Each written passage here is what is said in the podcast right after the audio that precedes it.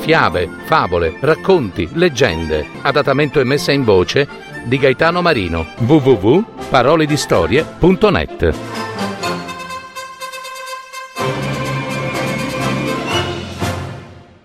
Il minuto vagabondo nella notte di Natale.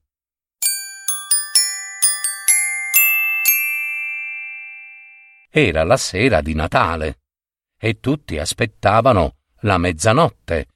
I bambini più piccoli dormivano già, sognando i regali, mentre i più grandi non staccavano gli occhi dall'orologio. Undici e mezzo, undici e tre quarti, undici e cinquantacinque. Ancora pochi minuti alla mezzanotte. Fu allora che quel minuto, prima della mezzanotte, proprio prima della mezzanotte, pensando che non facesse male a nessuno, uscì, uscì proprio dalla sua ora e se ne andò via da solo. Scomparve. Dove? E nessuno poteva saperlo.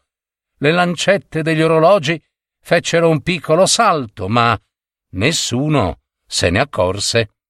Suonò mezzanotte, le case si illuminarono e nelle mangiatoie dei presepi fu deposto il bambinello. Le campane si misero a suonare e la gente si raccolse nelle chiese a pregare. Nel frattempo, il minuto della notte di Natale, scappato via, gironzolava per il mondo, vagabondo, finalmente libero, libero dal tempo, libero di andare, andare dove desiderasse. Se ne andava qua e là, fermandosi dove lo chiamavano, sull'ottovolante delle giostre, dove i bambini facevano due giri invece di uno, sul treno fermo in stazione, in modo che i ritardatari non lo perdessero. Tratteneva il ladro quel minuto in più che permetteva alle guardie di arrivare. Gli uomini in pericolo resistevano un minuto in più, così che i soccorritori li potessero salvare, e la maestra stava per raccogliere i compiti di matematica, e la classe intera supplicava ancora un minuto, ancora un minuto, per favore, per favore, signora maestra, ancora un minuto. E il generoso minuto di Natale arrivava. Poi si fermava in ogni luogo dove servisse ancora un minuto per pensare, riflettere, capire. Per merito di quel vagabondo minuto di Natale, tutto il mondo viveva felice e in pace. Ma poi, a lungo andare, gli uomini cominciarono a preoccuparsi. Ogni cosa, ogni evento, ogni storia non trovava la sua precisione. Figuriamoci gli orologi ai quali veniva affidata ogni scadenza, ogni appuntamento, ogni lavoro che avesse bisogno di un tempo perfetto e condiviso da tutto il mondo. Fu a quel punto che tutti gli astronomi del mondo si riunirono per discutere la questione. Ah, signori colleghi, a dov'è finito quel minuto?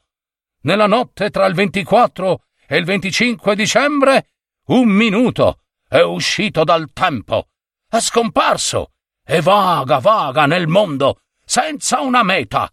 Dobbiamo catturarlo o rovinerà tutti i nostri doveri, i nostri calcoli, i nostri progetti. Ma perché? si chiedeva un vecchio saggio. Un minuto fuggito dalla notte di Natale può far così male?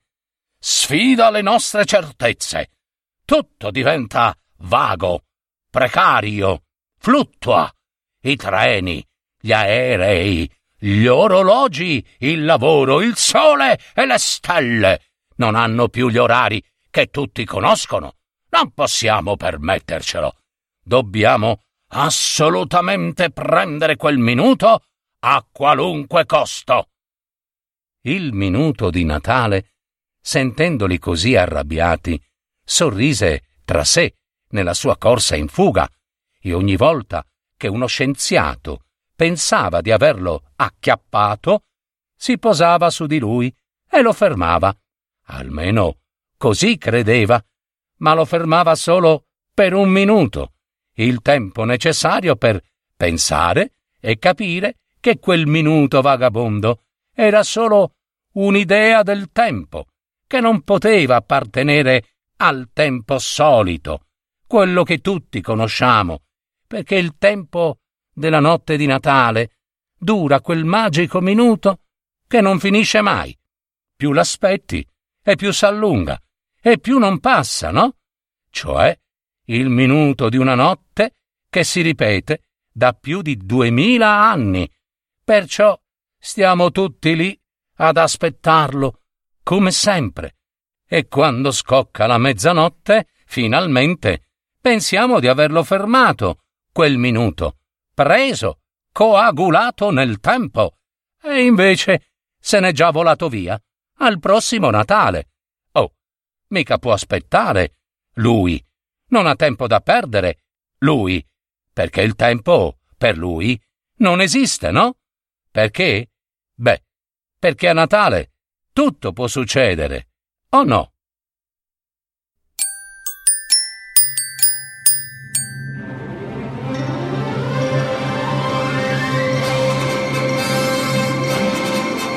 Avete ascoltato? Parole di storie, fiabe, favole, racconti, leggende, adattamento e messa in voce di Gaetano Marino. www.paroledistorie.net